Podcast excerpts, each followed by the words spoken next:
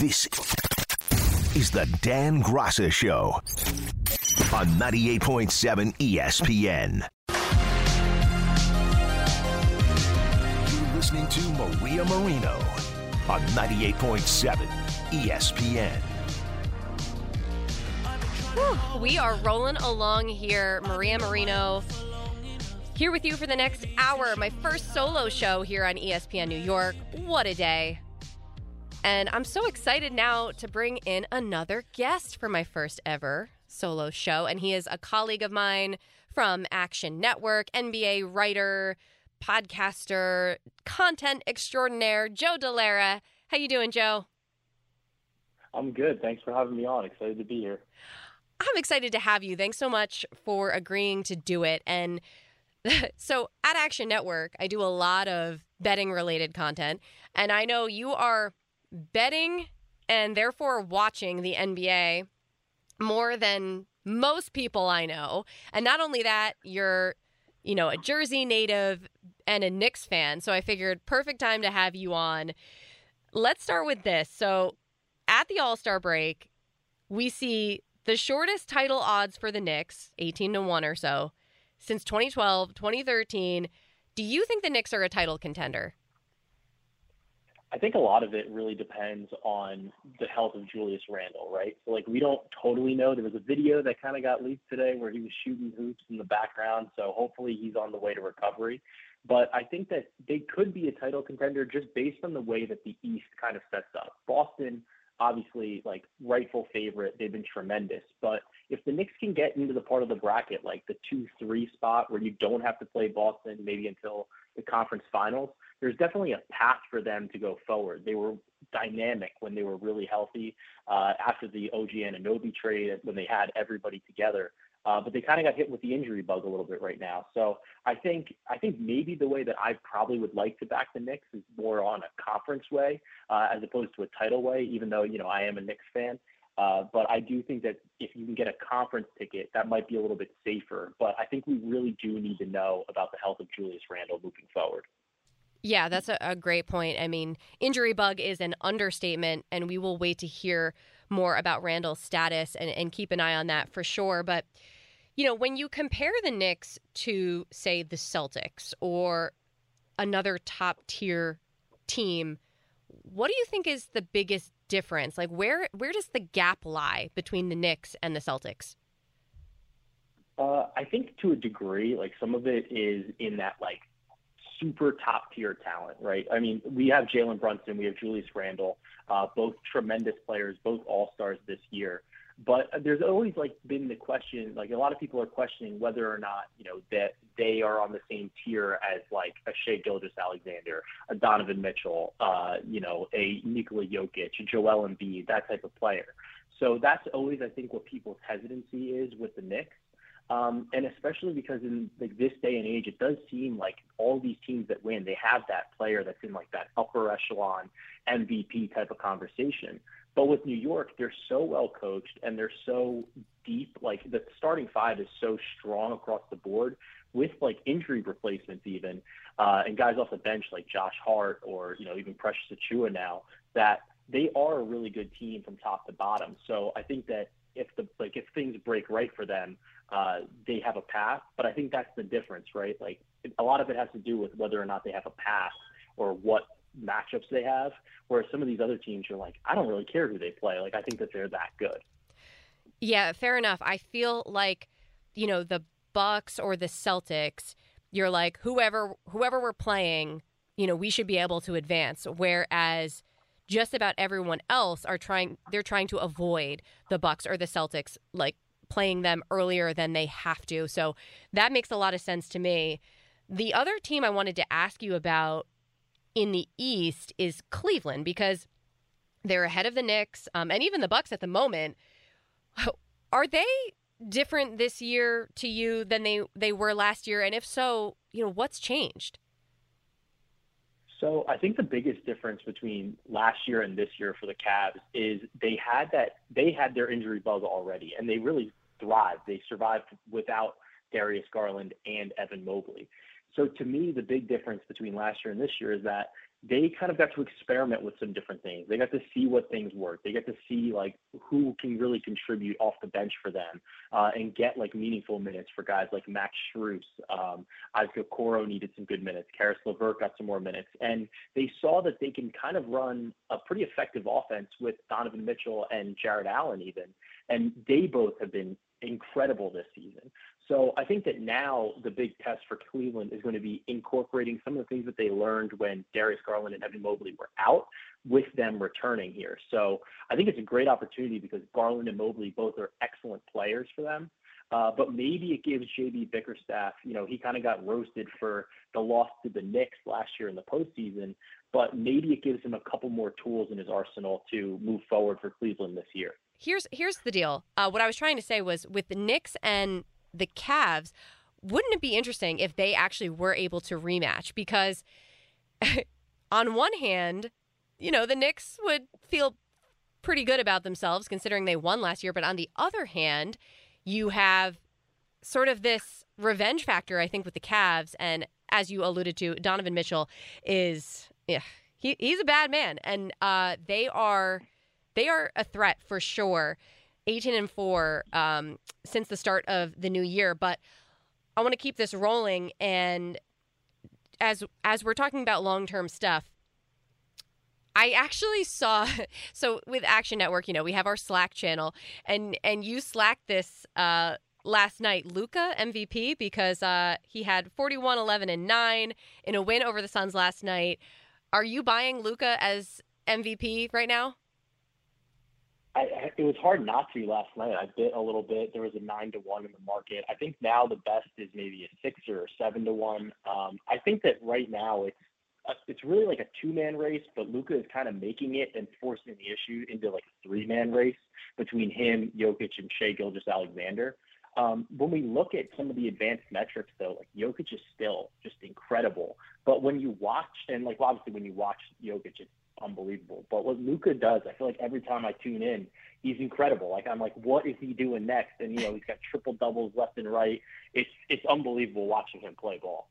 Yeah, I agree, and I I think if he continues that sort of a clip, and they win at like a ferocious level here, it could be enough to sort of turn that narrative tide because it you need a lot at this point. We've already already kind of like married ourselves to this idea of Shai Gilgeous-Alexander potentially being the MVP. So, you know, it'd take a lot to overturn that, if you will. But um, want to ask you about looking ahead to tomorrow as well. As you already discussed, we know that the Knicks are shorthanded, and so it's it's going to be a tall task against Boston. But what are you expecting in particular from this matchup? I mean, the Knicks always play the Celtics pretty tough. Uh, the Knicks are a super physical team, and I think that that's something that kind of bothers Boston stylistically. So it's a six and a half, seven point spread right now. I think the Knicks can keep it close despite the injuries. Uh, it might be hard for them to win outright. Uh, they've kind of been able to keep these games close, but they've struggled to really win. But it's been it's another revenge game for Kristaps Porzingis actually, and he's been pretty awesome against the Knicks. He's averaging 22 points a game in 11 career games against the Knicks. Um, and he's had 20 plus in six straight with three threes in all all six of those games as well. I'm glad you brought up KP because the more I think about it, it's not necessarily when we were talking about like what sets certain teams apart from the Knicks or like from that top tier. Like it's not even just necessarily the talent. I think it's specifically like an elite skilled big. Like that seems yeah. to be the that seems to create the matchup nightmare. Um, how about picks? Do you want to leave us with any picks for either tonight or tomorrow uh, before we let you go? Yeah, I can get you both. So for Ooh. tomorrow, for that, for the next for the next game, I'll be taking Porzingis over 18 and a half points, um, and I'll probably play some three plus threes as well, and that's about plus 200 if you're if you kind of like some long shots. But for tonight, uh, the pick that I really like, um, I'm looking at uh, Aaron Gordon over nine and a half rebounds plus assists against the Portland Trailblazers. He's hit that in 100% of games without Jamal Murray this season, who's going to be missing this game. Uh, and I also like Anthony Edwards to go over 26 and a half points against the Milwaukee Bucks. Uh, the Bucks have just been Swiss cheese for shooting guards and lead guards. So Anthony Edwards should really play well, and I expect him to perform pretty good against the Bucks tonight. Ah, okay. Well, you heard it here first. Once again, my colleague from Action Network, Joe Dellera. If you go and follow him on Twitter, X, um, also we have the Action Network app. I mean, you will not regret it. More picks like that and just great NBA analysis. Joe, I really appreciate you joining me here on ESPN New York. All right, thanks for having me and congrats on the first solo show. Thanks so much. I'll be talking to you soon, friend. All right, bye. Later. Oh man, good times with Joe. Sorry about the tech difficulty there in the middle, but got through it. Um, he's a great sport though. Hey, um, I do actually have one other Knicks call right now, so I might as well go to it. I want to go to Carl in Queens. What's up, Carl? Hey Maria, I really enjoyed talking to you. I hope you're on more. Thank Um, you. I was I was um I was at the Philly game last night and um nice. Let me just let me just quickly say this before I talk about the game. There is nothing better, Maria, than waving uh, at the Sixers fans leaving the arena with seven minutes to go in in the fourth quarter. And I swear, uh, it was at least thirty five percent Knicks fans. I mean, that's why you go to those kind of games, Maria. I- They were blowing them out in the first quarter. Bojan went off. I know. I overall though to go to go to the game. excuse me. Um, overall, good team win. Uh, everyone did their job pretty much. JB took over the game. Third quarter, third third quarter, we kind of kind of slowed it down. But Tyrese Maxey, Maria, Mm. is a dog. He is special. First time I've seen him live, and I was screaming, "Oh no!" every time he had the ball because you know what was going to happen. He was either going to create for his teammate or he was going to put the ball in the net. It was amazing. He is. If I was um to sidetrack, if I was, I forget the uh, Sixers GM, but if I was Mm. him, you get you get him beat back in the playoffs. Exit your second round like you do every year. Get his value back up. Get what you can for him, and Maxey is your guy. And I hate Philadelphia. But that's what- yes, but even you, Carl, can do. admit when you got a stud, and I couldn't agree more. And thank you so much for the phone call. I'm so, I'm I'm thrilled for you that that he that he got to go to that game. I mean, I guess I'm not really surprised. As I said before, Jalen Brunson has talked about Knicks fans travel pretty well, and Philly's not that far away. And then you throw in the fact that you have not one, not two, three former national champs from Villanova on the squad, and you know your uh, your Nova fans are going to show up, your New York fans are going to show up. It's not that far away. One thing I have to complain about, and it's nothing to do with the Knicks, it's the the Sixers. Oh, I, I feel so bad. But the in-house DJ, it's probably not even a DJ choice. It's it's like an arena choice. The music that they play whenever the opposing team is on offense, it's like relentless. It's like the dun dun and it's like so loud and annoying. I can't stand it whenever I watch Philly home games. That's just a that's just an aside by me.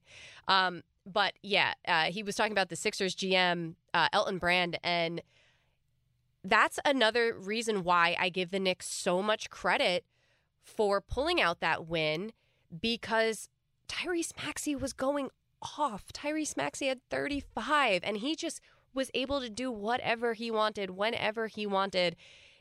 Luckily, it came down to the last couple of plays, and you know the Knicks were able to weather the storm. But between how well Maxey played and the fact that Jalen Brunson kind of had an off game for him, not that he played poorly, but just some uncharacteristic turnovers, uncharacteristic inefficiency.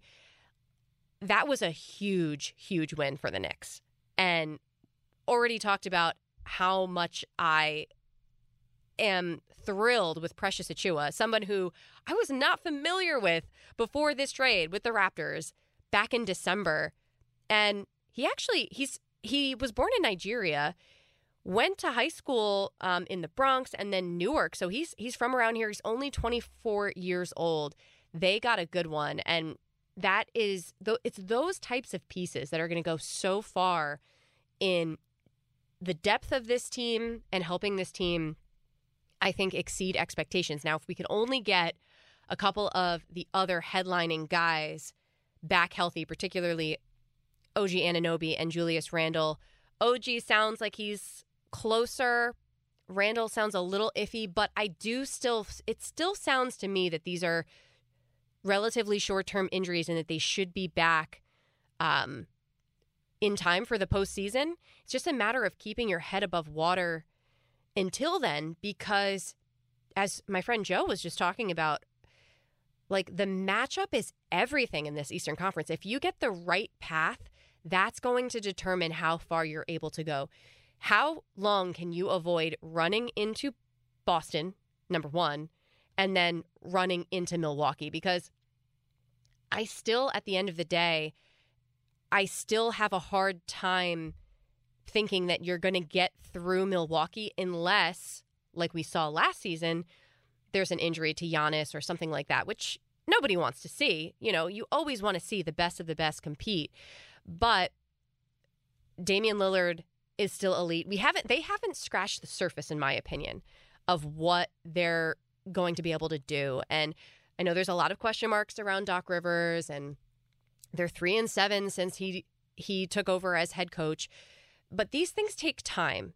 Um, chemistry takes time to form and this that's a big reason why I felt skeptical coming into the season with just all of the turnover with Milwaukee. Like making the decision to fire Budenholzer. And then in hindsight, that was probably not what you should have done, given that you're going to sort of upturn the roster with trading for Damian Lillard. Of course, you didn't know that that was going to materialize in that way, but it's really hard to just build that chemistry and it, it's it's proving more and more important for the NBA. All right, I need to take a break.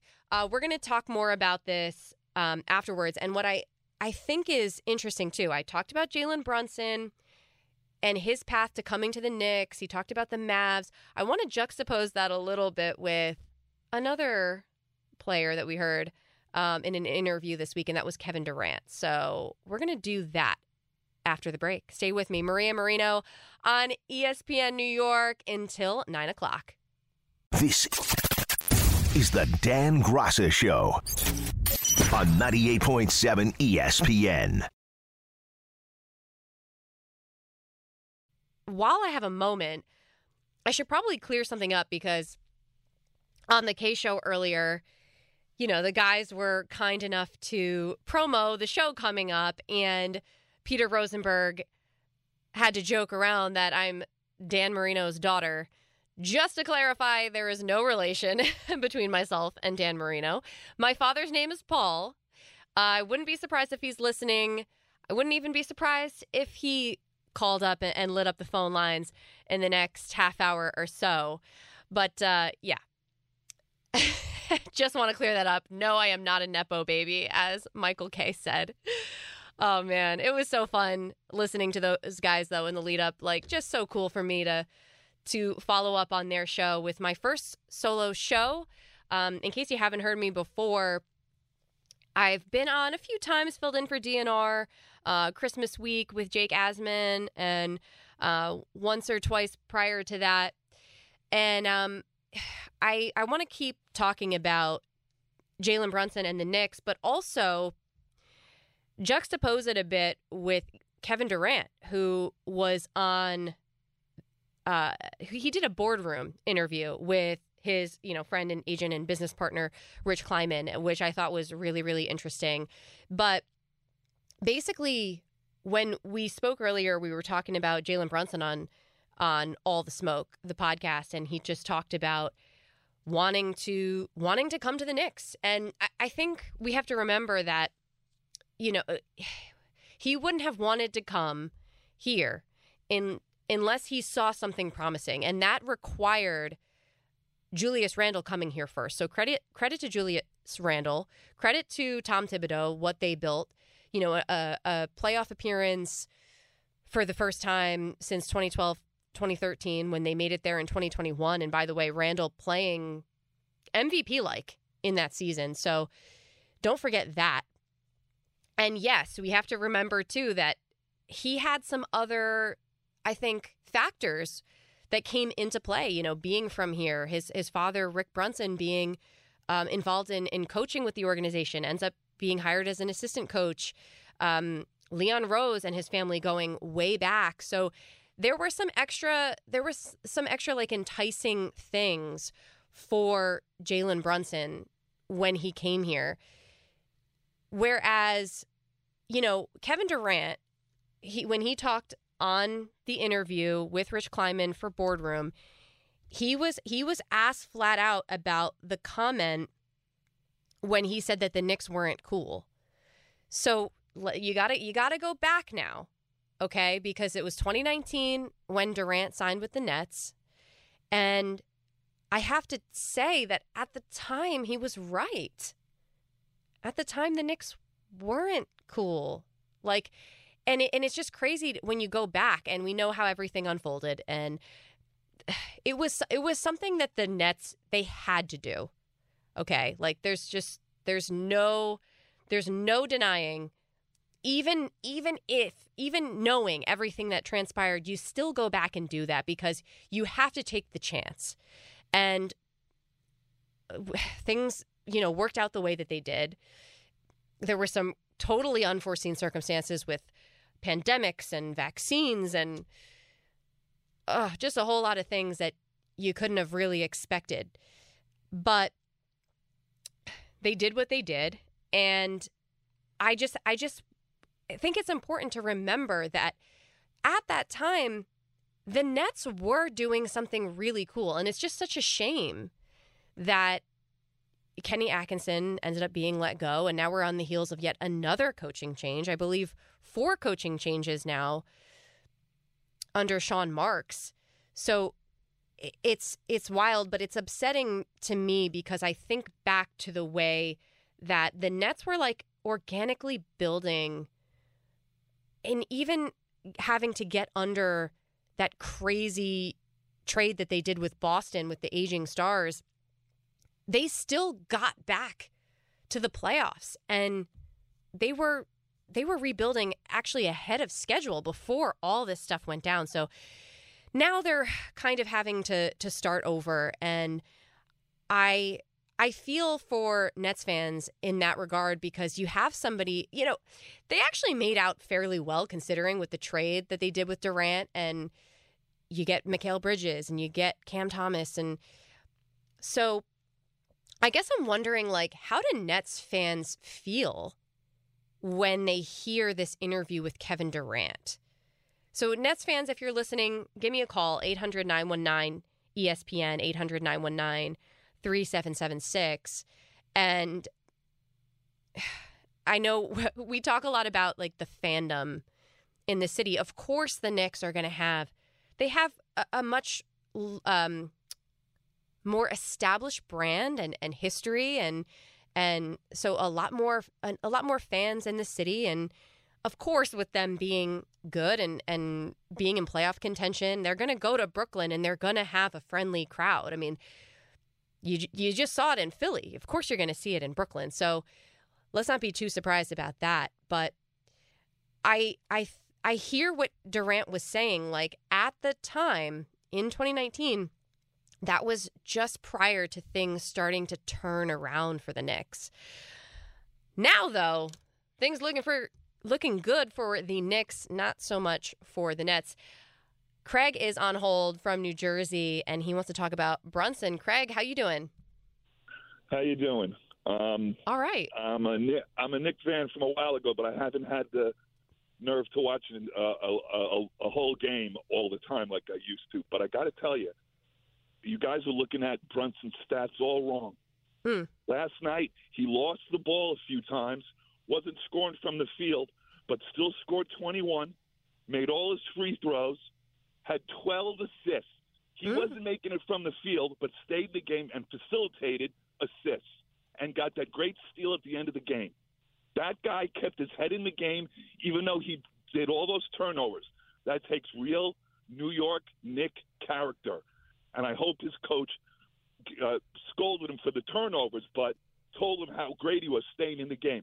That's a great stat to do that. That this guy stayed, kept his head in the game, and that's a big deal.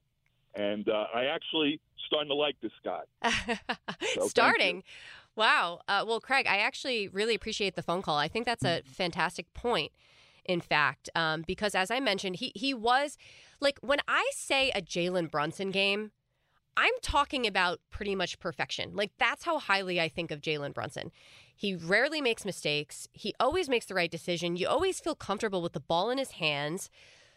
He's he just leads with with everything that he can do as a, as a, a person who he is as a skilled player. He's calm, he's collected.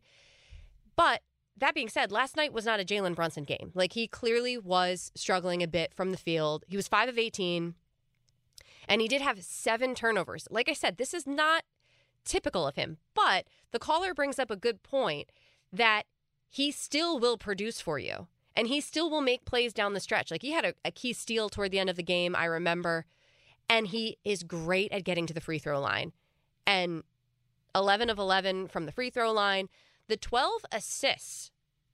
I mean, money. And, you know, it's not like you're dishing it out to Julius Randle, right? Like you you're missing some of your guys and to still be able to distribute and facilitate like that, I think that is um, super impressive. And it's good to know that the Knicks can grind out wins even if their best player isn't playing their best game. And also that they can grind out wins when they're a bit shorthanded. So, no knock on Jalen Brunson. I, I just found it impressive, frankly, that, you know, he wasn't playing flawlessly and that they were still able to beat the 76ers and and to to perform and be in the lead wire to wire in that game. Once again, you had a stud in in Tyrese Maxey just I mean again, doing whatever he wanted to. They made it difficult, but they withstood the storm and all credit to Jalen Brunson for that. So, like I said, um curious, I'm curious uh, if there are any Nets fans out there I don't I don't mean to poke fun, um, but I just know that they're probably used to hearing those types of jokes on sports radio. But if if you feel so inclined and want to call up 800-919 ESPN 800-919-3776 um, i'm just curious like how how do you feel about kevin durant? Because i have a long i will admit i have a long like history with with kevin durant and my feelings. Like i'm not gonna lie. I think you know, back when he made his decision to go to Golden State in that 2016 offseason, that was a that was a time that like really shaped my my NBA viewing career, if you will, and my media career because it was just something that turned me completely upside down and I wasn't a fan and I loved I, I fell in love truly with the NBA in a way I hadn't before, watching Steph Curry um, and the Warriors in that regular season record breaking lead up, you know, to the postseason that ultimately ended in disappointment at the hands of the Cavs. But I I felt like they were already so good and I felt like I was I, I felt like prime Steph was kind of being taken away from me a, a little bit when when Kevin Durant went there. Um, and so, like I said, it's a long, complicated sort of relationship I have with with following Durant, and then you know him coming to Brooklyn and me ultimately at, the time I was a big fan of what Brooklyn was doing and how they were rebuilding and I was a big fan of Kenny Atkinson who's by the way with the Warriors now um, and so it was it was an intriguing time for the Nets and I just wonder you know where where they go from here. Um, and I I learned to have a little bit more appreciation for Durant. I'll say that, and just listening to that that boardroom interview because you you could tell that the decisions that he has made in his career, and in particular, you know, going to Golden State and then Brooklyn, they were for him basketball decisions. I mean, say what you want about the other players that he played with, Kyrie, whoever like Durant cares about the game. He made decisions not based on legacy, clearly, because I don't think he realized um, how much going to say Golden State was gonna was going to affect his his legacy conversation. But he he made those decisions because he was thinking about his game. What's best for my game? Um, and so I found that, and I do appreciate him for his skill and his candor. I think sometimes he doesn't get the same love and admiration from from um, from fans as some other players because he's not that he's just not that like jovial and enthusiastic. But I also think that in the back of a lot of fans' minds, they still some of his decisions still don't sit well. But um, but yeah, curious if there are any Net fans. I would be curious um, just how you view KD right now. But um, hey, we do have Lonnie on hold right now from Harlem. I do want to go to Lonnie real quick before we take a break. Hi, Maria. Hello. How are you? Shout out to the company. hello, hello. Long time no speak. Yeah, yeah. Just wanted to call in and congratulate you on your first show. You already know, huge fan since 1989. so, just, so just wanted to call in and congratulate you on your first show solo. It's been great listening to you, and I hope you know John and ESPN get uh get you on here more. well, thank you so much, Lonnie. Appreciate you calling in. We're actually going to take a break right now, and it's so funny that Lonnie said that he's a big fan since 1989 because, um, famously during the Christmas week when I filled in for DNR, my dad, not Dan, Paul, Paul Marino, called in and said that he's been a fan of me since 1989. Of course, the producers had no idea he was my father, so they're like looking at me like, "Who is this guy?" I'm like, "Yeah, I know him." Um, and I think he's actually calling in, so we're gonna talk to him after the break. That's my tease. Stick around. I need to take a break. I need to get some water, but I want to talk to my dad when we come back. This is the Dan Graca Show on 98.7 ESPN. As promised, we're going to talk to my dad, Paul Marino, because he was a fan favorite when he called in to DNR uh, during Christmas week. And so, Pops, you're on. How are you? I'm okay. It's flying by. How are you? It is really going. It's a great show. Not Thank to be you. not to be confused with Dan. I just have a couple of points. okay, perfect. I could use some of his money, but that's another story. yeah, I'm curious, Dad. Um, like, what out of what we've been talking about tonight, like what what's resonating with you? What's on your mind? well, I'm, you know, I, I've, I've been following the Knicks two like you have been, and, and and and last night was a great game, and it just makes you think about how unfortunate it was that they lost two of their starters. Well, actually, actually three, but lately two when they did the trade deadline moves with those two starters, if they were there, I mean, this team would, at, at the very least would be Eastern Conference Finals. Um, and Brunson's been carrying them, and it, they're only going to go as far as uh, recovering from those injuries.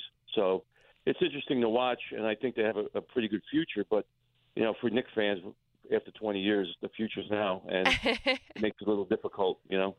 Yeah, absolutely. But, I mean, uh, they've they've totally turned the corner as far as perception. I think there was a minute there, you know, you think back to like 2015, 2016, 2017 when they won 17 games, like it was just it was hopeless. And then, you know, Leon Rose comes in and you get Thibodeau and you get Randle and each season you've for the most part, I mean, I know after the the, the year in, in 2021 they they regressed a little bit, but Brunson's changed everything. Well, you know, it's it's it's crazy because uh, I, when I was a kid in high school, the Knicks won. You know, the last time they won, I was a freshman in high school, and that that's a long time ago, 1973. yeah. So uh, you know, I mean, that's the last time they won, and and and like I said, it's, it's just unfortunate about the uh, about the injuries. But quickly to the Yankees, Mm. you know, the, the Yankees' biggest the Yankees' biggest question marks are still the durability in their starting rotation because you know th th their starting rotation doesn't look bad on paper, but you know they got a couple injuries there last year, and, and, they have to stay healthy. And, and starting rotations never stay healthy all year. And uh, I just think that uh, the free agents that are out there, they're asking too much money. The price is high; they're still out there, so it's it's yet to be seen uh, how that works out. But um, Yeah, for sure. And and about that. We've um, kind I of- think kind of been talking about it all night. Yeah, no, I mean, I, I think um, with Snell and Montgomery in particular, it's gonna, it's just kind of like a standoff, right? It's like, okay, Is, is there going to be some sort of injury to a pitcher, like we saw with the Mets um, in spring training, where somebody's going to get desperate and then their their services are really going to be needed? I'm not too optimistic. Like the way Steinbrenner was talking this week, it, it just sounds like they're not wanting to really get deeper into that luxury tax hole and have to pay all this extra no, I money. think because, you, like you said before, they got to pay double. I think they're going to be more along the lines of waiting till the d- deadline and try to make a couple of moves that way. It's it, it would go a little bit cheaper for them. Um, you know, and I, I just want to close. I know you're up against it. Mhm. You know, it was a great show your first time out as solo, and I also want to just say that you know I, I was watching the Michael Kay show at the end see if they promoted you. They did a fantastic job as they always do, and they've been great for your career. And uh, I tried to call in there a lot of times, but I can't get through. Uh, having met Don at, at the racetrack, those guys have always been great, and and they've they've kind of followed you, and uh, they're very supportive. So I really thank them the best I can is through your show. But uh, I just want to keep up the good work. I want to, I'll let you go. All right, that sounds perfect, Dad. Perfect timing. Thanks so much for calling. Great to talk to you. And, home. um, like I always tell you, be safe going home. Okay. yeah, I'll text you when I get home, Dad. All right. Thanks. Man, what a gem, Paul Marino. And by the way, I just want to echo the sentiments that he had. I, I know I said it when I started the show, but Michael, Don, and Peter, and really everyone here at ESPN New York, Alan and, and Rick, Dave, like everybody has just been so cool. And it's just a big reason why I've loved listening. I've been a fan and regular listener here for like a decade now. And um, it's a big reason why I wanted to start working here. So, listen, um, I got to take another quick break uh, before we close out the show. So, I'll be right back on ESPN New York.